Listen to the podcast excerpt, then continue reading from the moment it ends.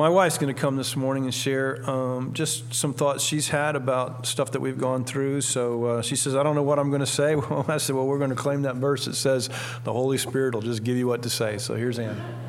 Every so often, I'll hear a song or I hear something here in church or something. I think, Oh, I really want to share about what's been going on. And so, and I'll tell him, I say, I'm going to share. And so, the, yeah, last night he said, Are you still going to share? I'm like, What? So I forgot.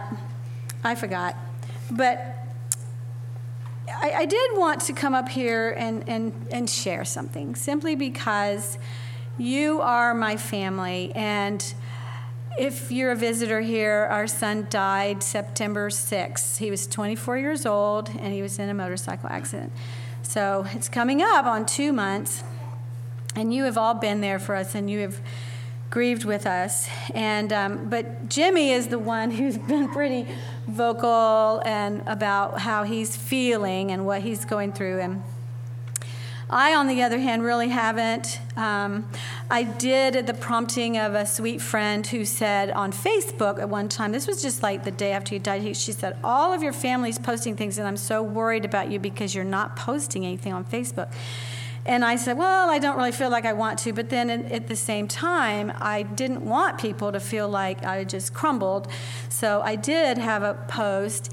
And I'll read you the verse that I posted that day. It was Job 3 25 through 26. And a little background to that um, that was the that morning I had gotten up and I really wanted to read my Bible. I needed to be with God. I'm going to talk about that in a minute. So I happened to look at Job. Why not, right? I'm going through uh, what I consider a Job thing. And the verse that I posted said, For the thing that I fear has come upon me, what I dread befalls me. And I will be honest with you, I have always worried about my children. I am a worrier, and it's always been about my children. Well, you know what? The moment I heard that Shepard had died, I had no more worry. that worry was gone.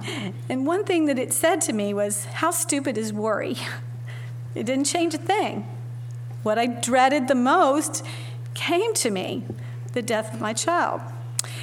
And um, it was terrible. I am not going to lie. I will tell you, I think the reason I really didn't even want to come back or even want to be around people, because I didn't want to be that person. I didn't want to be the person that everybody said, oh my gosh, her son died. I didn't want to be that person. And I didn't want you to fear me. I thought people are going to be afraid of me because I am living your nightmare, right? I'm living your nightmare. And I never wanted to live your nightmare. I didn't want to have this nightmare, but this was just what God had allowed. And you know, the moment I heard that news, I, like Jimmy, I never felt despair in God. I've been extremely sad. It's very, very, very painful. Um, but some of you know um, something that I've really tried to convey and share to mostly women over the years is um, practicing God's presence. And maybe you're like, what are you talking about? You know, when, when you're living your life, you might come here to church and you get a dose of God, and then you go home, and then you come back next Sunday and you get a little dose of God, and you might think of God. But you know what God had helped me through the years, and I've shared this with a lot of different situations. God has made, helped me to make God Himself just part of who I am continually. And I had a son write me a text, and he said, Isn't it a shame that we have to go through something this terrible to really feel God? I said, It is terrible, but it doesn't have to be that way. You can be with God 24 7, and you can live a joy filled life. That doesn't mean you're not going to have horrible, horrible things happen to you because they do. But I remember the very, I think um, the, my first conscious thought after I heard this news, and, and let me tell you, it was not pretty in this house where we were. I wasn't with Jimmy, showed you your story. It wasn't, with, it wasn't pretty. Ethan and his wife Lindsay, me and Libby were there, and it wasn't pretty. But I realized that night, in the background of my mind, unbidden by me, was a song that was just on a loop in my mind. And I think it's Rend Collective. It's, um, it's called Counting Every Blessing. It's not the little hymn you might be thinking of, but that was in a loop in my mind. And I'm like, wow, you're there. And that's one thing I want to say to people who listen to music. I'm not a huge music listener too, but you need to make it worth your while. You do. That night when I couldn't sleep, we did not sleep but songs were in my mind. I thought, what a blessing that I'm filling my mind with God centered songs that, that just filled me. And you know, I really did feel God's presence that whole entire time. I never felt anger. I read, I read what C.S. Lewis wrote. Um, he said, he said, What does it feel like when you're in this huge grief? He said, It feels a lot like fear. All right? Think about something you're, I mean, terrified of, how you feel. That's how I physically felt. Grief feels like fear. But God's presence was just with me and so strong. Um, I just was able to do it. And I want to tell you, because a lot of you, and I want to tell you this.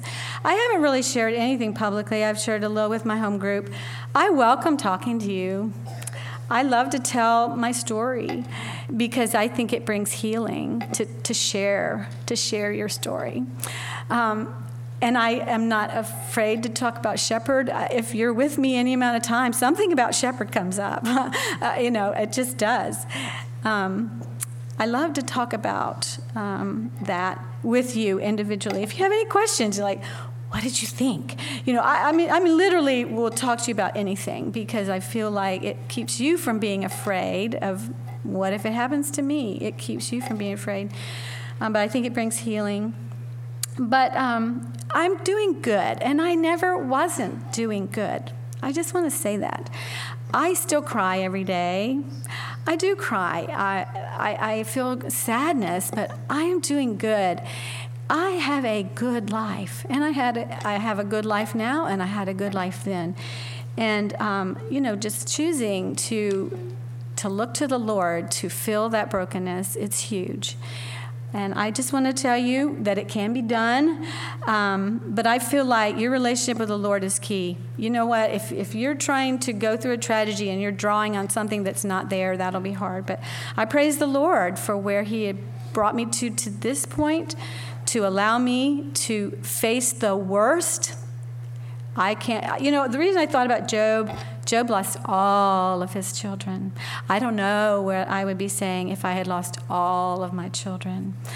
Um, but I do, I praise the Lord for what He has done in my heart and allowing me to go through the worst and still be able to feel whole and happy and um, at the same time having grief uh, you know the, the grief doesn't go away but i just wanted to let you know because so many people say well how are you? And that's so kind. And i'm just going to say i'm doing good. And I, I have to praise the lord and only the lord for that